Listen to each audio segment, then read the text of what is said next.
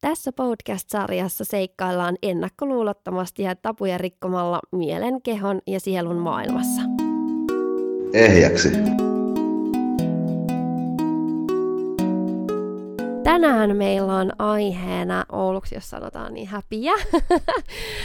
Häpeä on semmoinen kokonaisvaltainen kelpaamattomuuden tunne, kokemus, että minä en kelpaa, minä en riitä, minä, minä en ole arvokas, minussa on ihmisenä jotain, jotain vikaa, vääränlaista. Ja voisi silleen, silleen erottaa syyllisyydestä, vaikka ne vähän samankaltaiselta tuntuukin, niin häpeä me just helposti kohdistetaan tai koetaan sitä just niin kuin itseämme kohtaan silleen kokonaisvaltaisesti, kuten juuri kuvailin, kun syyllisyys on taas enemmän sitä, että, että tunnen syyllisyyttä siitä, että olen tehnyt väärin tai olen tehnyt jotenkin rakkaudettomasti. Minkälaisissa tilanteissa sä oot, Jenni, tuntenut häpeää tai niin jos miettii sun koko elämässä, niin milloin se on sua eniten häirinnyt? No ehkä se häpeä on ollut semmoinen, mikä aika vahvasti itse asiassa määrittänyt mun elämää, kun mä mietin vaikka mun omaa kehosuhetta tai sitä, että mä oon niin häpeän itsessäni tiettyjä asioita, niin kuin, tavallaan, niin kuin, mitkä liittyy nimenomaan ulkonäöllisesti itteeni, että mistä mä en ole niin kuin, tyytyväinen. Ja, ja sehän on sitä, että mä en niin kuin, hyväksy niitä itsessäni. Mm. Ja ja sitä mä oon koittanut alkaa tässä, tai oonkin työstänyt itteni kanssa viime aikoina hyvin paljon, ja viime kesänä muistan hyvin vahvasti, että se niin nimenomaan kehohäpeä tuli. Siis se oli ihan, niin kuin, musta tuntuu, että sitten mua alkoi niin paljon ahistaa, koska mulla on niin hirveä se häpeä itteeni, itsestäni, että mä en niin tuntuu, että mä haluan vaan olla enemmän neljän seinän sisällä, kun lähtee mihinkään ihmistä ilmoille, koska mm. se häpeä oli niin suunnaton. Kyllä. Miten sulla, Lotta? Milloin, milloin sä oot tuntenut häpeää?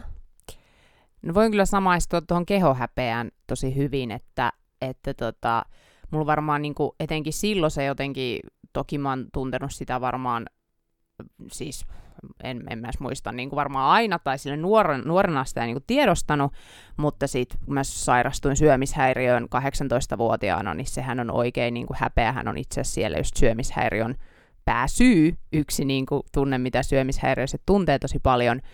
Mutta et sit, silloin, kun mulle tuli noita tuki- ja liikuntaelinvaivoja, että niin kuin oma keho muuttui sille ihan oikeasti, miltä se näytti, että se vaikutti siihen, ja se vaikutti siihen tietenkin, miltä, niin kuin, no, kun oli kipuja ja muita, niin nehän nyt ei näy ulospäin, mutta se niin kuin kokonaisvaltaisesti se kokemus siitä omasta kehosta, niin se tuli, niin kuin, ettei tavallaan tuli se kokemus enää yllä niihin omiin standardeihin, mä olin aina vaatinut itseltä tosi paljon, kun mä olin, mä olin urheillut tosi paljon ja suorittanut sitä liikuntaa ja oli silleen tosi hyvässä kunnossa ja tosi hoikassa kunnossa, niin sitten kun tuntui, että ei pystynytkään enää liikkumaan samalla lailla kuin oli aikaisemmin tehnyt, ja sitten just vähän, vähän niin kuin lihoa ja tälleen, niin sitten se oli heti, että, että nyt mä oon niin kuin ihan huono ja kelpaamaton. Mutta sitten on tietenkin pikkuhiljaa jotenkin se, se, se hyväksyntä sinne tullut ja, ja ymmärrys kaiken sen tietenkin myötä myös, että miksi niin edes kävi. Että siitähän lähti mun koko henkinen kasvu, että mä niinku, no siinä tuli myös se syyllisyys tosi vahvasti, että mä syytin itteeni siitä, että mä oon niinku tämän aiheuttanut ja itsehän mä sen aiheutinkin. Että ei siinä voi, ei me voida koskaan syyttää muita, loppujen lopuksi me itse luodaan meidän elämä. Että tota, et, et, tälleen. Ja sitten toki, toki niin kun on se tullut ihmissuhteissa, lähinnä jossain miessuhteissa, romanttisissa suhteissa vastaan, että mi- miten on sitten niin niissä itteensä rajoittanut. Ja oon mä varmaan sitä syömishäiriöitäkin hävennyt, mutta no en nyt muista silleen niin paljon, että sitä niin kuin häiriönä, sairautena olisin hävennyt, mutta si- no, masennusta, masennusjaksossa puhuin siitä, kuinka on kokenut sen häpeällisenä, siihen on myös liittynyt semmoinen, että kokee itsensä jotenkin kuin epäonnistuneeksi, ja sitten se on mukaan jotenkin häpeällistä, vaikka just se, että häpeällistä jäädä, joutua jäämään pois töistä, kun ei enää kykene käymään siellä töissä, tai mitä varmasti tosi moni kokee sellaista ihan turhaan minun mielestä. Sitten sellaistakin on hävennyt, että jos on antanut kohdella itseään tosi huonosti, on tullut ihan sellainen olo, että ei viitti niin kuin myöntää edes vaikka jotain tapahtumia kaikille ihmisille, mutta, mutta no en mä nyt voi väittää todellakaan kaikesta häpeästä vapautuneen, niin, mutta olen kuitenkin aika, mones, aika paljon sitä häpeästä vapautuneen. Esim. tämäkin, että me täällä puhutaan, niin tämäkin on niin kuin tosi, terapeuttista myös itselle, että sit voi, voi niin kuin julkisesti sanoa ääneen niitä asioita, mitä joskus ennen ei olisi uskonut edes sanovansa. Se on kyllä totta, että yleensä se häpeä liittyy tosi vahvasti just näihin ihmissuhteisiin ja just sitä, kun on ollut pitkään ää, sinkkuna, niin sitten kun on tavannut jonkun uuden ihmisen ja jos ei se olekaan vaikka mennyt niinkö tai siitä ei ole tullutkaan mitään, niin sit mm. sitä jotenkin automaattisesti alkaa häpiää just itteensä ja sitä, että, että joko niin, että miksi sitä on antanut kohdella itteensä niin huonosti, tai sitten se, että mussa on joku semmoinen vika, mitä mä häpeän niin paljon, että just se, että sen takia se, että sen tavalla niin kääntää jotenkin it, että syyllistää itteensä hirveästi siitä, että jos joku ei onnistunut, e, niin että et tavallaan kaiva, kaivamalla kaivaa niitä syitä itsestään, että sitten alkaa niin tavallaan moittimaan just siinä, että kun ei, ei riitä ja musta on tämä ja tämä vika ja just tämä, niin mikä liittyy tavallaan ulkoisiin asioihin. Niinpä. Et ainakin itsellä niin harvemmin se on, niin kuin, että, että tiedän, että on hyvä tyyppi. Niin, kyllä. Mutta niin sitten taas, että mitä tulee ulkonäköön, niin sitten se on taas mulla just se, että mä kannan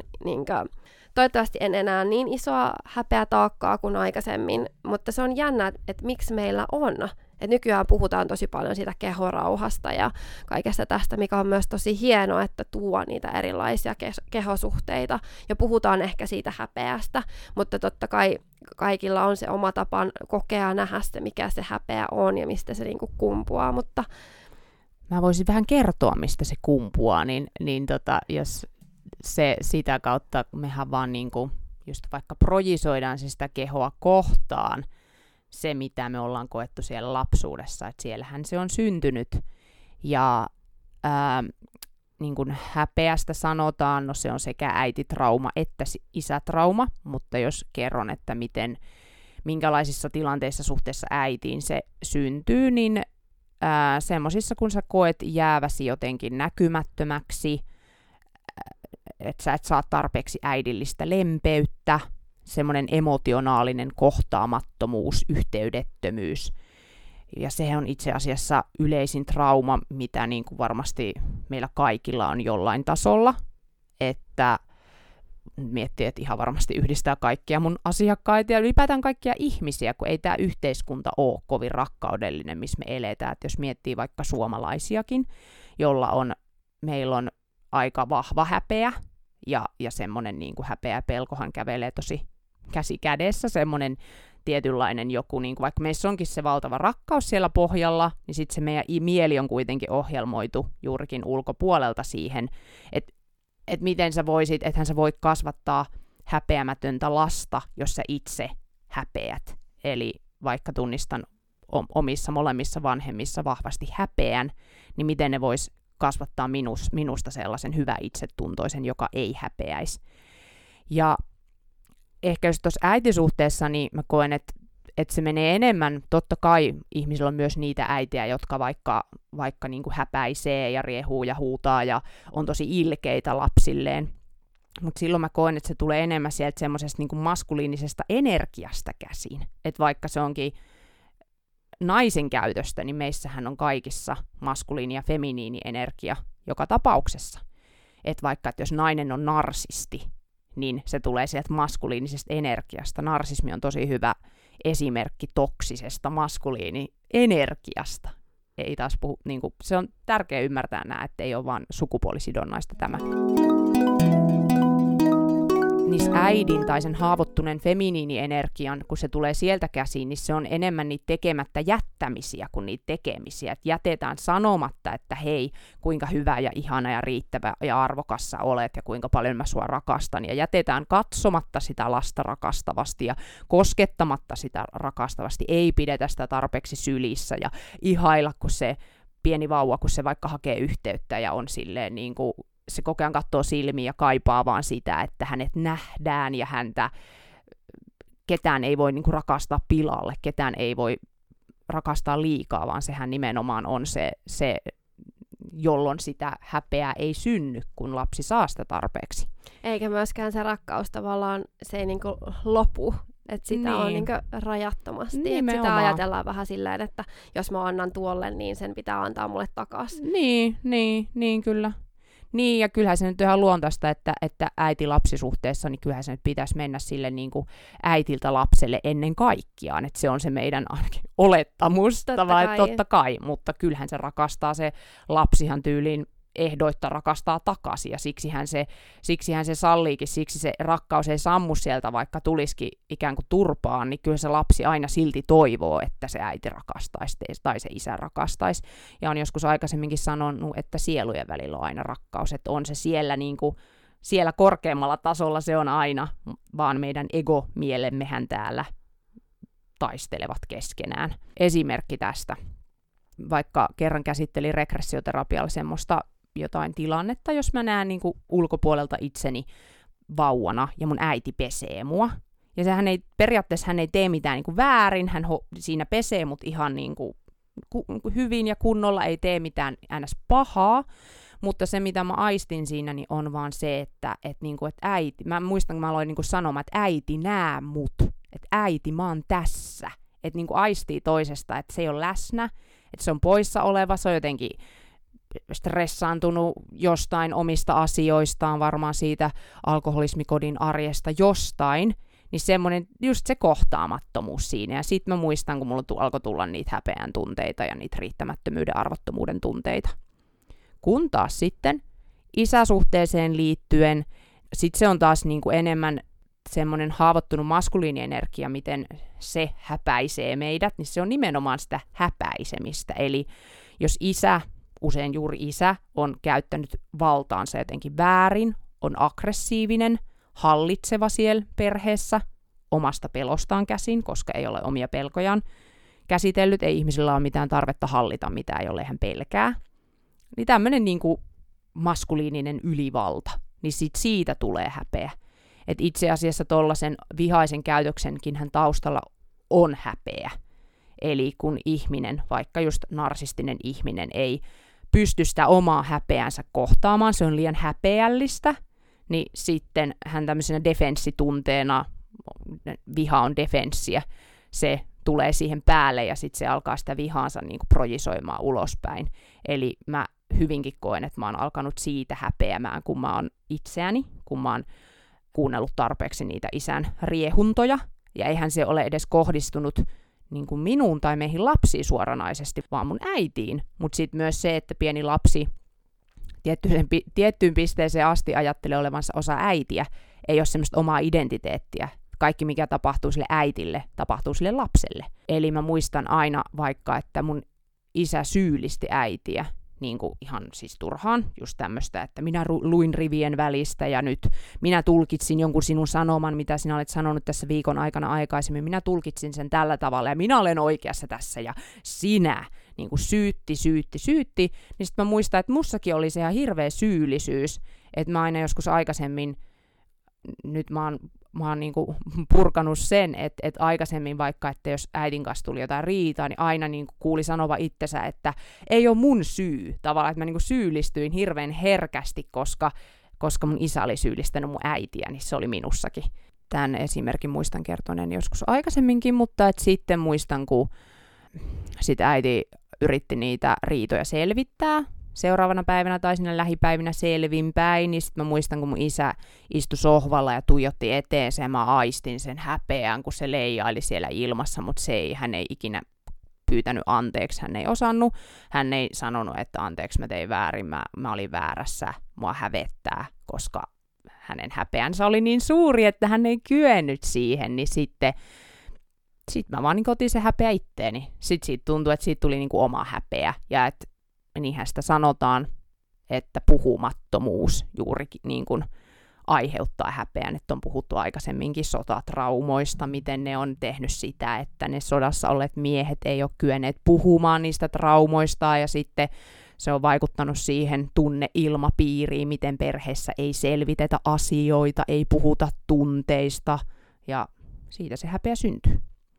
Haluaisin vähän eritellä tai ehkä tällaista niin omaa omaa pohdintaa tai miten mä oon kokenut niin kuin vaikka itse vihan, häpeän, arvottomuuden ja riittämättömyyden erot. Mä oon niistä aikaisemminkin maininnut, että on semmosia aika paljon tuntenut elämässäni ja, ja tota, mä itse asiassa kokenut ne voimakkuusasteeltaan juuri tuossa järjestyksessä, että se itseviha on ollut jotenkin kaikista niin kuin hirveintä sille vihata itteensä. Ja sekin on syntynyt noissa vanhempien riitatilanteissa, mihin, mihin tota, se alkoholin käyttö on liittynyt. Sitten toisaalta myös, senkin on joskus kertonut aikaisemmin, että mul, se kokemus, että mua ei edes niinku haluta, että mä en ole tervetullut lapsi, niin mä, mä aloin jo silloin heti vihata itseeni. Että sehän on se niin kuin alitajuinen ohjelma, viha tai itseviha on käynnistynyt, alkanut jo silloin, ja sitten se on kaikki vaan ollut siihen niin kuin päälle, että se on vaan kasvanut se itseviha traumoissa, mutta, mutta en kyllä siis vuosiin ole itseäni vihaannut, että ne mä oon saanut purettua sieltä, niin meniköhän sen purkamiseen varmaan joku pari vuotta, mutta sen mä muistan, että se oli niinku tosi inhottavaa, kun oli niinku harva se päivä nousi jotain hirveitä tunteita itsensä kohtaan. Joo, niin... se itse inho on tosi lamauttavaa. Joo. Että tavallaan tuntuu, että, että sit kun sulle tulee semmoinen itse inho, niin tuntuu, että siitä on hirveän vaikea päästä ylös. Mm. Ja että se niin kuin, vaikuttaa suhun niin voimakkaasti sekä kehollisesti että mielellä tuntuu, että sä niin lamaannut, että sä et pysty tekemään ja toimimaan, koska se on saanut susta niin kovan vallan. Kyllä. Että sit sä tavallaan uskot sitä kaikkea, mitä siellä sun ekomieli koittaa sulle sanoa, ja on niinku tavallaan suhun sitä, että sä oot, niinku, että sä et o, riitä tommosen, sä oot ällöttävä ja sussa on nämä kaikki viat, ja Mm. niinku tavallaan, että sä et näe et edes muuta vaihtoehtoa kuin vihata ja inhota ittees. Niin, kyllä. No sepä, mikä, mikä voisi olla enää niin kuin sen lannistavampaa. Että se kyllä lyö laudalta kaikki muut tunteet ihan mennen tulle. Kyllä, ja sit ei niinku auta, vaikka joku muu sanoisikin mitään, että hei, että sä oot upea tai No ihana niin. tai ihan mitä vaan, niin sä et Ei sitä usko. usko. Niin, koska alitajunta on vahvempi kuin tietoinen mieli. Et vaikka niin. sä Niin. järjellä tietäisit just toi, mitä sä kuvailit siitä, että niinku tietää, että on hyvä tyyppi. Mm. Samoin mullakin aina, että, niinku, että on tietänyt, että no mä oon ihan niinku perusnätti, mä oon saanut siitä niinku kehuja, ja jos mä katsoin itseäni peiliin, niin mä koen olevani ihan niinku perusnätti ja just mukava. Mä ollut aina pi- aina olen ollut- aina, aina ollut, no kiitos, kuin myös. aina, aina ollut sille niin kuin pidetty ihminen, että mulla on ollut aina niin kuin paljon ystäviä ja kavereita, en mä kokenut sille, että mä, mä olisin silleen, että mä oon ikinä ollut niin kuin yksinäinen sillä tavalla. Siis oon kokenut yksinäisyyttä, mutta että, että vaikka romanttiset suhteet on mennyt päin hanuria suureksi osaksi just vaikka tämän häpeän takia, mutta ei taas niinku ystävyyssuhteet. Sieltä on aina löytynyt vertaistukia, niinku, niin, niin, niin, minkä mä jäin, jätin sanomatta. Niin, olen myös kokenut olevan ihan älykäs ja saanut siitäkin kehuja. Niin eihän sitä pysty näkemään sitä omaa hyvyyttään ja omaa kauneuttaan juuri sen häpeän takia, mikä on ihan juurikin, se on mielen harhaa, se ei ole totta. Mutta kun me uskotaan ne asiat, ja se on tosi vaikea olla uskomatta niin kauan, kun se häpeä on siellä sun systeemissä, sun sinun sisällä niin vahvasti. Onneksi sitä voi purkaa ja siitäkin tässä tulemme puhumaan vielä lisää, mutta voisin palata tuohon, mikä jäi vähän kesken. Puhuttiin itse vihasta tai itse inhosta, sama asia. Sitten, no sitten on jotenkin tunnistanut niin kuin kuitenkin eri, eri tunteeksi juurikin häpeän nimen. Nyt tämä ei ole mistään oppikirjasta, vaan tämä on sitä mun semmoista kokemusperäistä, mitä mulla on kaikista parhaiten just regressioterapia opettanut, kun niitä on päässyt ihan kokemusperäisesti tuntemaan se, että eka tulee tämä tunne, sitten tulee tämä tunne, ja kokemaan niitä niiden voimakkuuseroja ja tällä tavalla. Niin ehkä häpeä, sehän on, se on, se on semmoista tosi alhaista, niin kuin, että just se fiilis, että kun tekisi mieli painua maan alle. Tunne asteikolla tai värähtelyasteikolla, niin häpeä on itse asiassa siellä alimpana, niin kuin alempana kuin pelko tai alempana kuin viha sillä asteikolla, minkä mä oon nähnyt. Sitten taas arvottomuus on sitä, että sä, no, sä koet, että sulle arvoa. Sun arvo on nolla, sun arvo on huono. Eli taas hyvin lähellä, ja voisi sanoakin, että että kyllä mä koen, että jos kokee häpeää, niin se arvottomuus on siinä kans sitten riittämättömyys, niin sitä mä en ole kokenut, onhan sekin niin kuin, tuntuu tosi vahvalta tai voi tuntua tosi vahvalta, mutta se, se on ehkä siis sille, että ikään kuin siinä on vielä semmoinen pieni chanssi sille, että sulla voisi olla, että sulla on jonkinlaista arvoa, että se sun arvo ei riitä, mutta sulla sentään on jotain arvoa.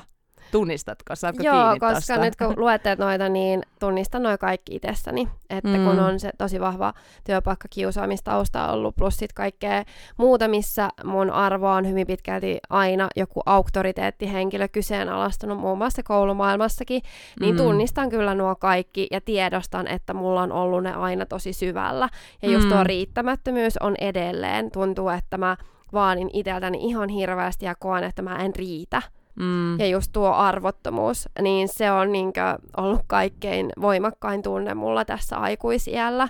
Joo. Ja sitten just se itse inho on ollut ehkä enemmän nuorempana, mutta kaikki ne on ollut kuitenkin sillä just niinku sidoksissa toisiinsa.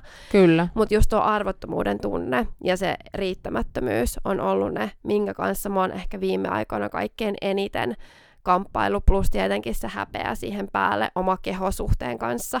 Niin se on ihan hullua, että miten oikeasti voi lamauttaa ja viiä sut niin silleen, että et sä et niin välttämättä aina siinä hetkessä näe sitä ulospääsyä. Niinpä, kyllä. Joo, ja siis nehän just, just, just niin kuin tekee sen, että häpeä saa eristäytymään, häpeä saa ihmisen piilottelemaan itteensä, vaikka sitä kehoa jonkun ylisuurten vaatteiden alle, tai just vaikka, että enpä mene noihin ryhmätilanteisiin, koska hävettää, tai Tunnistan. enpä mene vaikka treffeille, kun hävettää. Ja sen, sen mä huomaan niin kuin erona just, että kun häpeähköstä lamauttaa ja saa sen, että ihminen ei välttämättä tee yhtään mitään sit enää, niin riittämättömyys, joka on kylläkin yksi häpeän muoto, riittämättömyys saa taas ihmisen helposti tekemään aivan liikaa. Eli just vaikka se suorittaja Lotta, joka siellä juoksi sille, ei pitää treenata kolme tuntia päivässä, tai niin kuin, kyllä pitää juosta kymmenen kilometriä joka päivä, tai en riitä, kyllä pitää näkyä vatsalihakset, ei perkele, no niin, niin kuin ta- niin en ole tehnyt niin. tarpeeksi, niin. ja sittenhän se päättyy tosi helposti uupumukseen, Kyllä. masennukseen tai niin kuin se päättyy itsellä. No se päättyy sekä masennukseen että niihin tuki- ja liikunta- eli vaivoihin. Että jos mulla ei olisi ollut niin vahvaa, no kaikkia noita, mitä tuossa lueteltiin, mm. niin eihän niin olisi tapahtunut. Joo, ja se on jännä se riittämättömyys, että sä et näe niitä sun tuloksia koska sä tavallaan koet, sä näet sen riittämättömyyden niin, lasien niin, läpi. Että vaikka sä kattosit sitä kehoa, että onpa se nyt podattu ja hyvässä kunnossa, niin kun mikään ei koskaan riitä, niin, niin eihän se riitä sulle. Sä, ja sitä paitsi se on meidän egomielen, egomieli on sellainen, että se haluaa aina lisää. Et, niin kuin, tiedätkö, että se, se on sen luonne. Ja toisaalta ihmisellä on myös halu kasvaa. Niin sekin tietenkin, että se ei myöskään mene sit överiksi, että ei riitä mikään, mutta toisaalta sit jos elää itteensä haastamaan ihmisenä ja sen, niin kuin, että jos haluaa kehittyä ihmisenä mm. ja kasvattaa niin kuin, käydä läpi niitä omia kipukohtia, niin silloinhan täytyy myös mennä sen mukavuusalueen ulkopuolelle ja tehdä niin kuin, työtä, niin. mutta just se, että pitää osata erottaa se että mikä on sitä riittämättömyyttä ja mikä on sitä puhdasta... Ra- niin, mikä on niin, rakkaudesta niin, just, tekemistä. Et se, on taas se, se on tosi yksinkertainen kysymys, minkä voi itselle esittää, että teenkö minä tämän rakkaudesta vai teenkö minä tämän pelosta, koska mm. riittämättömyyskin on loppujen lopuksi pelkoa. Pelkoa siitä, että sinä et riitä. Eli vaikka, että menenkö minä treenaamaan, koska minä rakastan tätä treenaamista, mä teen sen mun hyvinvointini puolesta, vai teenkö mä sen siitä, että hitto on tullut nyt viisi kiloa ylimääräistä, että et onpa ruma, että nyt pitää laihuttaa. Niin ja se on tärkeää pysähtyä myös miettimään näitä asioita, eikä vaan sivuttaa, ja varsinkin jos on kokenut näitä tunteita, että on riittämätön tai sitä itse inho tai mikä se ikinä onkaan se häpeä tai näin, niin pysähtyä siihen, että mistä se tosiaan, miksi, se, miksi susta tuntuu siltä. Niinpä, kyllä, todellakin. Ja kannattaa ne katseet sinne lapsuuteen kääntää. Et toki sitten myös siis ihan semmoinen niin häpäisy, no meidän kouluaikoina nyt ei ole enää laitettu mihinkään häpeä nurkkaan seisomaan, mutta tiedän, Onneksi. että varmaan jotain vaikka ehkä parikymmentä vuotta meitä vanhempia tai en tiedä ehkä, no anyway, niin on laitettu seisomaan häpeä nurkkaa ja kaikki tämmöinen niin fyysinen kurittaminen, miten siitä tulee lapselle häpeä, että no toivottavasti sitä ei enää kukaan, varmasti jossain puolella maailmaa käytetään, mutta että miettii vaikka meidän vanhempia, niin onhan niitä, kyllä mä muistan, kun isä kertoi, että sai tuppivyöstä tai jotain, että miten on niin kuin just vedetään host alat, alas ja saat niin kuin paljalle pyllylle jollain, en minä tiedä millä, millä on lyöty jollain vyöllä tai muuta. Siis on mäkin muista, äiti on tukistanut mua ja isä on antanut luunappeja, että on muakin vähän niin kuin fyysisesti kuritettu, mutta ei sille millään pahi, pahimmalla kyllä. mahdollisella tavalla, ja siitähän tulee lapselle häpeä. kyllä kans tämän, ja että olen myös lapsena saanut yöstä ikävä kyllä. Oh. Ja muistan sen, että yläasteellahan oli vielä meidän, silloin kun me oltiin yläasteella, Lotta sun kanssa niin oli ökötystä, eli kun mentiin seiskalle, niin silloinhan häpäistiin, piti la- meidät laitettiin tekemään joku tehtävä rata silmät sidottuna ja Aa.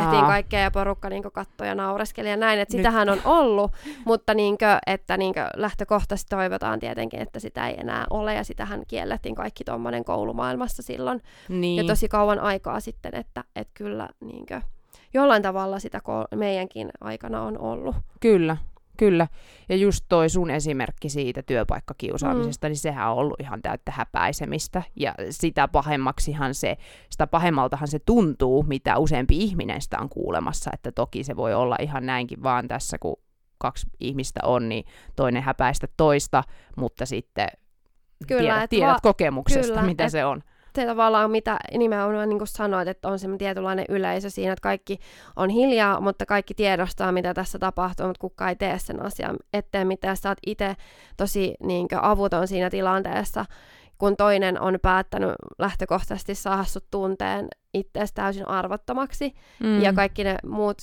siihen päälle. Ja sitten se, että siinä ympärillä on ihmisiä ja sitten kun se on tavallaan lauennut se tilanne ja sitten vaan jatketaan sitä, ei niinkään sitä mun pieksemistä niin sanotusti, eli niin kuin sanallista väkivaltaa, vaan mm. sitä, että lietsotaan vielä enemmän sitä negatiivista niin kuin, ilmapiiriä, niin se tavallaan on semmoinen loputon suo.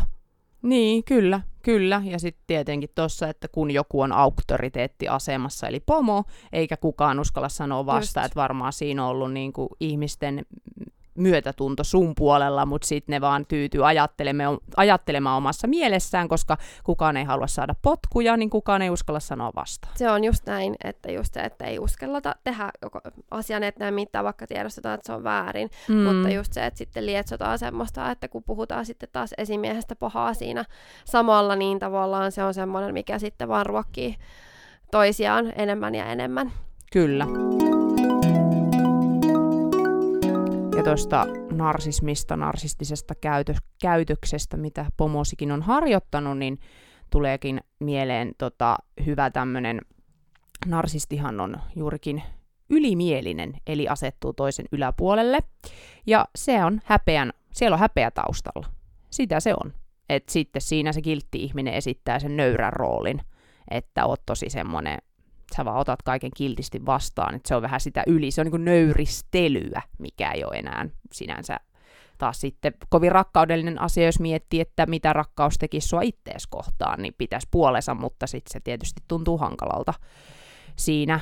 Ja niin, eli ylimielisyys, se on niin kuin häpeämättömyyttä. Toi sun pomon käytös kuulostaa hyvinkin se on sitä häpeämättömyyttä. Henkinen opettaja Eckhart Tollehan puhuu tämmöistä ylä- ja alapuolelle asettuvasta egosta, eli molemmat on sinänsä virheellinen käsitys itsestä, että oikeasti me ollaan kaikki samanarvoisia, ei kukaan ole kenenkään alapuolella, eikä kukaan ole kenenkään yläpuolella, mutta mehän helposti kuvitellaan niin, ja mitä enemmän sä kannat sisällä näitä tällaisia rakkaudettomuuden haavoja, kuten häpeää, niin sähän asetat aina siellä omassa, omassa skaalassa, omassa mielessä sä laitat ihmisiä sun yläpuolelle. Se voisi olla vaikka se, että no enhän mä voi tollasta saada, kun toihan on ihan niin kuin out of my league. Oh, tyyli. joo, joo, joo, joo, joo. No just vaikka se ulkonäön peruste, että nyt on mm. kyllä niin hyvän näköinen mies, että no ei, niin kuin, että silloin varmaan niin kuin jonossa niitä mimmejä kyllä. siellä, että ei mulla ole mitään chanceja.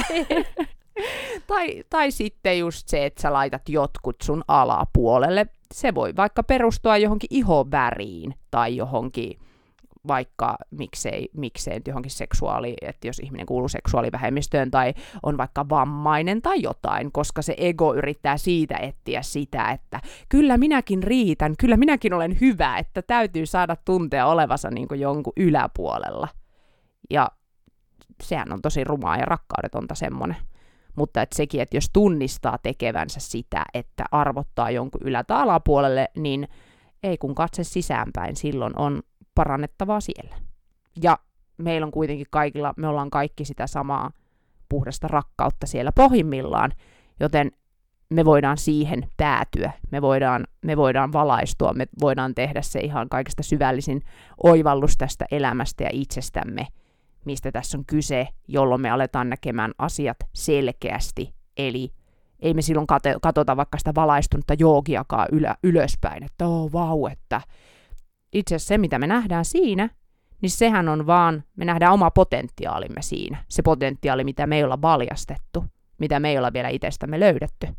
Totta, joo, ihanaa. Voi vitsi, aina kun me aletaan puhumaan vähänkään tästä rakkaudesta enemmän tai näin, niin tulee aina semmoinen itselle ihana ja hyvä fiilis, että voi vitsi, kun tätä rakkautta haluaisi vaan jakaa niin tyyliin kaikille.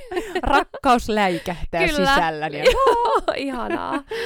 Vielä tuosta narsistisesta käytöksestä tulee, tulee se, tai mä taisin sitä tosi aikaisemmin sanoa mun isästäkin, että kun ihminen ei pysty, häpe, hävettää niin paljon, että ei pysty myöntää omia virheitänsä, tai että nyt minä tein, ää, olen tehnyt sinua kohtaan rakkaudettomasti, ollut ilkeä tai itsekäs tai jotain myötätunnoton sinua kohtaan, niin sit, mitä narsisti tekee, niin hän alkaa manipuloimaan. Eli hän ei myönnä sitä, hän vaikka valehtelee ja sanoo, että sä kuvittelet, sä oot hullu.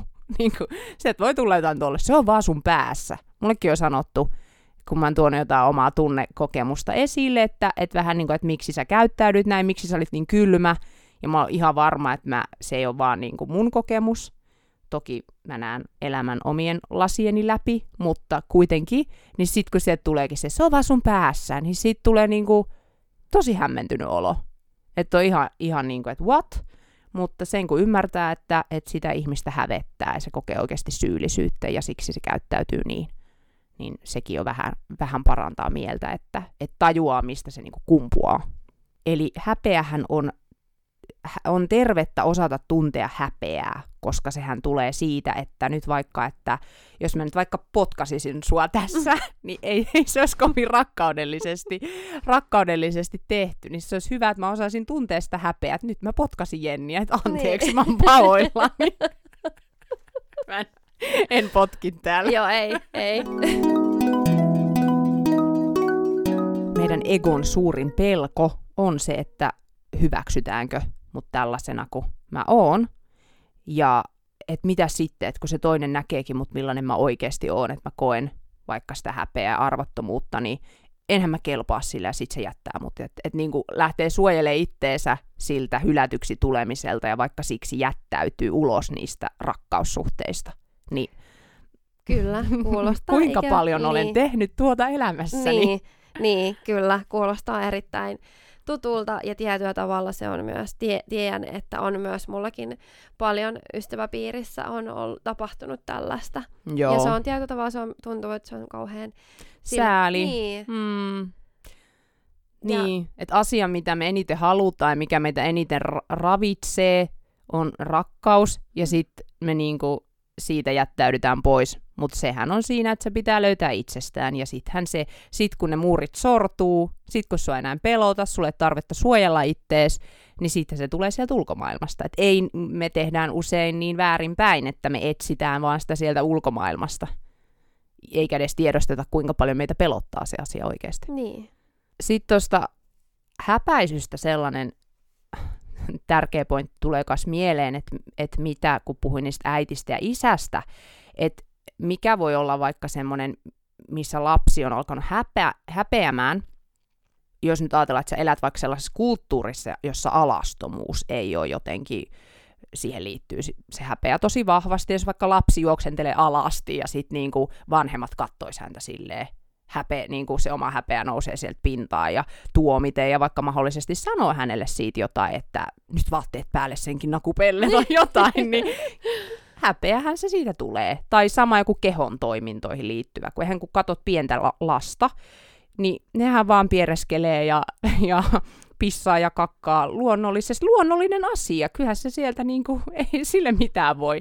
Niin on tehtävä, mutta sitten kun vanhemmat ei ole itse ok sen kanssa ja tulee just niitä ilmeitä ja eleitä ja miten, miten ikinä se sitten näyttääkään, niin kyllähän se lapsi sen aistii ja sitten me aletaan häpeämään niitä. Eli ohjelmointi, ohjelmointi häpeä on tapahtunut. Ja lapset ylipäätään, ja tosi pienet lapset aistii tosi herkästi. Kyllä. Et sitä ajatellaan, että kun, et kun sehän on vaan pieni lapsi, niin ei, vaan nimenomaan se on se just se herkkyys, mikä alkaa kasvamaan siitä ihan vauvaa iästä siellä kohdussa jo, mm. niin, niin kuin tavallaan niitä ei aina välttämättä edes muisteta. Niin. Että kuinka paljon lapsi oikeasti imee itteensä kaikki tosi pieniäkin energiamuutoksia ja tämmöisiä vivahteita. Kyllä. Niinpä. Et ehkä vähän aliarvioijaankin jopa se lapsen tavallaan semmoinen kyky, miten aistia. Niin.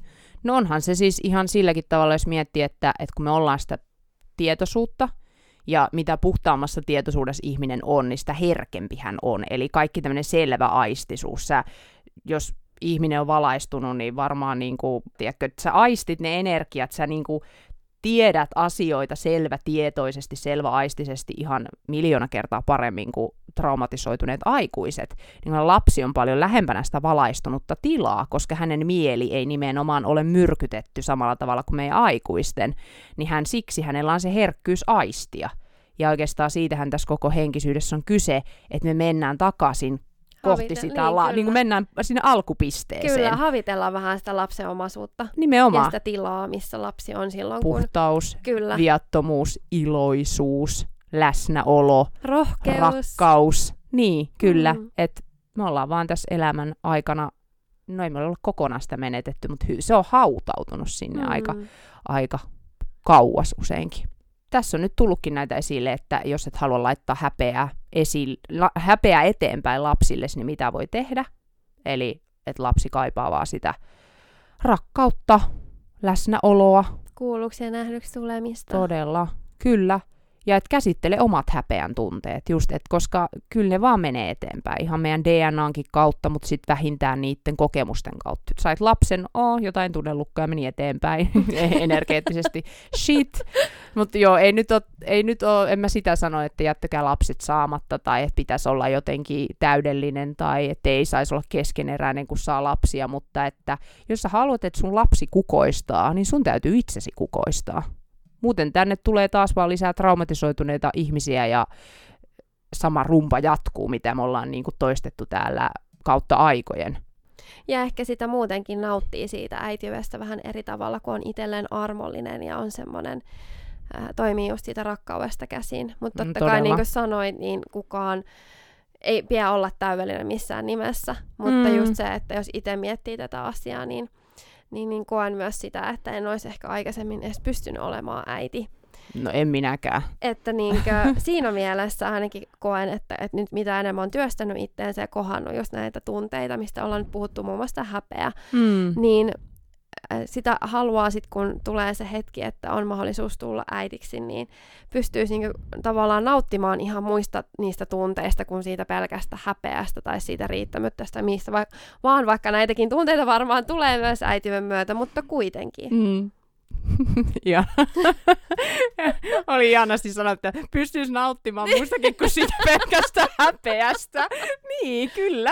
Se, mm. se on hyvä, jos siitäkin voi löytää nautinnon. No, mutta, Vähän huumoria niin, nyt tää. Niin, ei ole niin vakavaa. Just, just näin. Ihana. Joo.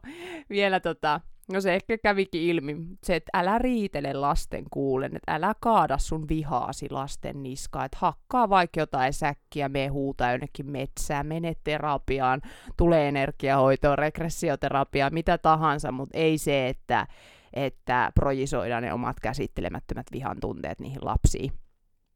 Ja kehu, kannusta, ole emotionaalisesti läsnä, katso silmiin, hymyile, ihaile – pidä sylissä, halaa, o kiinnostunut lapsen elämästä, kosketa rakastavasti. Siitähän se hyvä itsetunto tulee. Sitä ei, niin kuin sanottu, niin ei voi kyllä saada, saada tota, liikaa, ja vaikka itselleen lapsia olekaan, niin sitten kun koko ajan kohtaan työssäni niin niitä haavoittuneita lapsia siellä aikuisten sisällä, ja koko ajan hoidan sitä omaa haavoittunutta lasta, niin, niin tietää vaan niin kuin sen niin kokemuksesta, että mitä se tekee ihmiselle, kun sitä ei saa tarpeeksi. Sitten, on, sitten ollaan kärsiviä ihmisiä. häpeän parantamiseen, niin tota, puhuminen, se tuli tässä jo ilmi, että puhu siitä, tuo se ilmi, se ei ole niin, se häpeä just haluaisi, että sä jäät yksin, eristäydyt, sä et sano mitään, mutta sitten kun sä sanot se ääneen, sä tajuat, että kaikkia muitakin hävettää. Niin kuin, että sä et ole yksi sen kanssa. Että mm. et se ei ole niin paha. Ja toki häpeäkin on semmoinen tunne, mikä helposti itkettää, jos sen vaan suostut kohtaamaan, uskallat sen kohdata, saat jotenkin sen itkun aikaiseksi. Regressioterapiassa se esimerkiksi helpottuu. Myös energiahoidossa, mutta vielä enemmän regressiossa. Hakeudu rakkaudellisiin ihmissuhteisiin se voi olla toki olla hieman haastavaa, jos on ihminen, joka on ihan täynnä sitä häpeää, niin sitten sieltä tulee helposti ihmisiä, ketkä on myös täynnä häpeää. Jos kukaan ei elä rakkaudessa, niin kuka pystyy antaa sitä rakkautta. Kyllä, Mutta tässä ehkä päästään siihen, että on ihmisiä, kenellä on se nöyrä ego, ja on ihmisiä, kenellä on se ylimielinen ego. Eli kyllä mä ainakin koen, että, että vaikka olisi kaveripiirissä ollut niitä, niin kuin, että, että vaikka rakkaudellinen ihmissuhde, niin nehän on myös ne kaverit ja ystävät. Saathan sä sieltäkin sun itsetunnolle vahvistusta. Niin jos sielläkin on ollut niin kuin näitä tämmöisiä nöyriä ihmisiä, niin kyllä mä koen olleeni aina siellä hyväksytty. Että sit se on ehkä lähinnä ne ylimieliset tyypit on tullut, ne on tullut siellä romanttisissa suhteissa. Että mä oon ollut se niin kuin, mä oon toiminut sieltä alapuolelle asettuvasta egosta käsin, ja ne miehet on toiminut mua yläpuolelle asettuvasta egosta käsin. Toki jotkut miehet on ollut kilttejä, jotka on ollut myös niitä nöyriä tyyppejä, mutta et se, että jos tämä tämmöinen on tapahtunut, niin se on mennyt noin päin. Ja esim. jos sellaiset isot ryhmätilanteet pelottaa liikaa, että, että en mä nyt voi mennä sinne, että sieltä tulee vaan jotain lisää traumoja, niin voisiko aloittaa jostain vähän pienemmästä, että mikä olisi niin se helpoin askel, minkä sä voit ottaa, että onko se sitten mennä puhumaan johonkin just terapiaan jollekin valmentajalle, jollekin kaltaiselle hoitajalle vaikka niin kuin siitä omasta häpeästään, että itse asiassa tosi paljonhan juuri häpeän tunteita mun hoidoissa käydään, ja musta se on ihana, kun, kun voi tarjota toiselle sen, että tiedätkö, että tuossa ei ole mitään hävettä, hävettävää, ja niin kuin sit kun se toinen tajuaa sen, että no eipä olekaan, tai niin kuin, että jes, mä sain sen hyväksynnän, se sisäinen lapsi on siellä iloinen, kun se sai sen hyväksynnän, mitä se kaipasi, niin mikä sen parempaa. Ja, ja just, että itselläkin se myötätunto on tullut, no just sitä kautta, kun itse hävennyt niin paljon. Sitten on käsitellyt sitä häpeää, en tokikaan kaikkea, mutta tarpeeksi tunteakseni myötätuntoa muita ihmisiä kohtaan ja löytääkseni, tai että on pystynyt löytämään itsestä se semmoisen rakastavan äitienergian, mitä hoidoissani pyrin parhaani tarjoamaan ihmisille. Niin se on kyllä. Mm. Ihanaa. Ja joo, siis et kun häpeä syntyy kohtaamattomuudesta, yhteydettömyydestä, eli kohtaa. Hae sitä yhteyttä, vaikka just tämmöiset tantriset harjoitukset, missä vaan katsotaan toista syvälle silmiin lähietäisyydeltä pitkän ajan, vaikka pitäen kättä toisen sydämellä. Tuommoisia tehdään eri, eri työpajoissa, missä on itsekin ollut, niin ne on ihan mahtavia. Tavallaan, että sinne ne kaikki sisäiset lapset tulee leikkimään ja kaikkia vähän pelottaa ja kaikilla on se häpeä, mutta sitten kun ne tajuaa, me tajutaan, että kaikilla on se sama, ja että hei, mut hyväksytäänkin, mutta otetaankin mukaan leikkiin, niin sitten ne sisäiset lapset leikkii siellä yhdessä iloisena. Se on jotenkin ihan huippua, siis se, just sellaiset tilanteet, kun jos on käynyt tällaisissa henkisissä työpajoissa, niin, niin sitten kun tietää, että kaikki muutkin on sillä samalla asenteella, ne tulee sinne paranemaan. Niilläkin jotain haavoja, mitä ne haluaa eheyttää, niin sä voit niinku luottaa siihen ihmisten rakkauteen. Ja no, just tämä sisäisen lapsen hoito, sitähän me tehdään mun hoidoissa koko ajan. Ja toki myös sisäisen naisen ja miehen hoito, eli sen feminiin ja maskuliinin energia eheyttäminen, koska sieltä on mallinnettu ne mallinnettu just ne naisen mallit, miehen mallit, että jos sä nyt oot huomannut, että se äiti vaikka se nyt kumpuakin sieltä sisäisestä lapsesta, joo, mutta semmoinen, että äiti nyt vaikka häpes omaa kehoaan, niin voisi ajatella, että se on se sun feminiini-energian trauma. Taas sitten just isä oli se semmoinen hallitseva, niin sittenhän siitä sun maskuliini-energiasta tulee sun sisäisessä maailmassa se hallitseva. Ne on myös tärkeitä, tärkeitä parannella, ja mä ainakin tykkään tuommoisten roolejen kautta niin just tehdä sitä parannustyötä, että hakee ihan sitä, että mistä osasta minua tämä käytös kumpuaa ja sitten erilaisia mielikuvia, puhumista, energian välitystä, hengitystä, erilaisia asioita niin yhdistämällä sit tuoda siihen sitä parannusta. just se, että tuu tietoiseksi sun standardeista, että jos sä vaan, että jos sä huomaat itselläs, itsessäsi sen täydellisyyden tavoittelijan, niin se on vaan rakkaudettomuuden seuraus, että sit kun sinne alkaa saamaan sitä sisäistä rakkautta, niin sit sä alat hyväksyä sen, että ei mun tarvi olla täydellinen. Ja me sillä todelliselta olemukseltamme itse asiassa ollaan täydellisiä, että tämä ihminen meissä, eli ego, ei ole täydellinen, kaikilla meillä on siellä puutteita ja meillä on niin tunnelukkoja, haasteita, mutta sitten se puhdas tietoisuus meissä, niin se on täydellinen. Et sinänsä voisi sanoa, että me olemme kaikki täydellisiä. Ja se, kun sä pääset sinne kiinni, oikeasti saat sen sisäisen kokemuksen, alat saamaan niitä entistä enemmän koke- kokemaan itsesi niin kuin jumalaiseksi ja pyhäksi, niin ei ole parempaa. Ei mikään tunnu sen täydellisemmältä. Sitten sä alat tajuamaan, että ei se häpeä koskaan ollutkaan totta niissä tilanteissa, kun se häpeä nousee, niin puhu itsellesi rakastavasti. Et ei se, että sä lähet vaan, niin kuin, että okei, no nyt mä, nyt mä tottelen, mä kuuntelen sitä häpeää, mä lähden pois tästä tilanteesta, mä menen vessaan piiloon, kun mua hävettää. Vaan ennemmin, niin kuin, että silloinhan se on se sun mahdollisuus parantaa se. Rakkaus, vain rakkaus ja myötätunto parantaa ja hyväksyntä. Et ei, ei se, että työntää pois ja pakenee. Ja just se, että katso sen häpeän taakse, että mitä muita tunteita sen kanssa ilmenee, just tässäkin on tullut esille siitä, että vaikka arvottomuus ja pelko ja niiden kaikkien parantaminenhan on tärkeää, että eihän me regressioterapiassakaan katsota pelkkää häpeää, vaan kun siinä mennään tilanteiden kautta, niin katsotaan mitä kaikkia tunteita niistä eri tilanteista nousee, parannetaan kaikki, että ei me niitä jätetä sinne. Että just vaikka jos miettii, että ihminen kokee ensin vaikka epäonnistumisen tunnetta ja sitten häpeää, eli siinä on se syy ja seuraus, tai sitten kiinnostun niistä, mitä se häpeä piilottaa taakseen, ja, tai minkä kanssa se kulkee siinä käsikädessä. Pelko ja häpeähän ovat läheiset kaverit, ja häpeä vaan tuntuu ehkä vieläkin inhottavammalta. Periaatteessahan kaikki menee sen pelkokategorian alle, että just kun ihminen ei voi päättää, tehdä päätöksiä kun pelosta tai rakkaudesta, niin kaikki mitä me nimitetään negatiivisiksi tunteeksi menee sen pelon alle jollain tavalla totakin on kuullut, että vois, pitäisi luopua kokonaan siitä, että sanotaan, että negatiiviset tunteet, koska se, siinähän on just se, että me laitetaan se, me, me mielellämme suhtaudumme niin, että mä en halua tuntea näitä tunteita, nämä on negatiivisia, ja sitten taas nämä ilo ja rauha ja rakkaus ja armo ja tämmöiset, ne on positiivisia. Mutta entä jos olisikin, va- olisikin vain neutraaleja tunteita, olisikin vain tunteita, niin heti meidän suhtautuminen muuttuu. Just se, kun on että ei, ei, ei viha ole paha tunne, ei häpeä paha tunne, ei mikään ole paha tunne. Ne haluaa tulla vaan kuulluksi, että älä vastusta niitä. Ja jos sä haluat apua häpeään, niin mulla on tarjolla semmonen paketti esimerkiksi kun eheytä sisäistä lastasi, jossa no, sinä aina sen asiakkaana päätät, että mitä sä haluat käsitellä, ja vaikka se ei nyt juuri sitten oiskaan häpeä, mitä sä sillä kerralla haluaisit käsitellä, mikä sua häiritsee, niin ei se mitään, sä päätät sen silti, mutta että se nimensä mukaisestikin, niin sinänsä tarkoitus, tai mitä usein sen paketin alla, alaisuudessa ikään kuin käsitellään, niin on lapsuuden traumoja.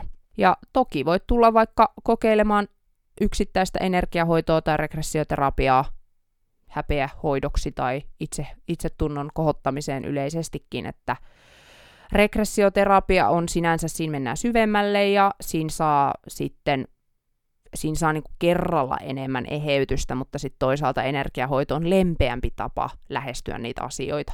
Minullahan on maksuton puolen tunnin konsultaatio, jos olet yhtään epävarma, että mikä sinulle sopii, niin ota ihmeessä yhteyttä lottakvist.fi löytyy mun kotisivut, KVIST kirjoitetaan mun nimeni, ja sieltä löytyy toi maksuton konsultaatio, sen voi varata joko sieltä ajanvarauskalenterista, tai sitten siinä etusivullakin on sellainen lomake, niin olehan ihmeessä yhteydessä.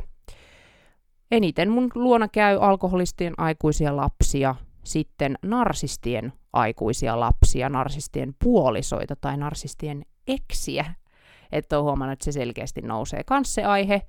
Ja siellähän myös, niin kuin puhuttiin, niin narsismiin liittyen, niin häpeä on siellä hyvinkin narsismin ytimessä. Ja sitten myös sen narsistin uhrin, myös se narsistin uhri kokee häpeää, niin kuin on kokenut sitä lapsuudessa ja kokee sitä itsessään mahdollisesti ihan siitäkin syystä, että on joutunut tällaisen narsistin hampaisiin, sanotaanko näin. No sitten on kehohäpeää käsitelty, epäonnistumiseen liittyvää häpeää, puhumattomuuden häpeää, kaikenlaista häpeää, vaikka sitä myötähäpeää, jota sä projisoit sun vanhempiin, vaikka siitä, että vanhempi on jotenkin outo ja kummallinen, mutta kyllähän niin kuin myötähäpeähän on sitä, että oikeasti kokee häpeää itsessään ja sitten vaan just projisoi sen sinne ulospäin.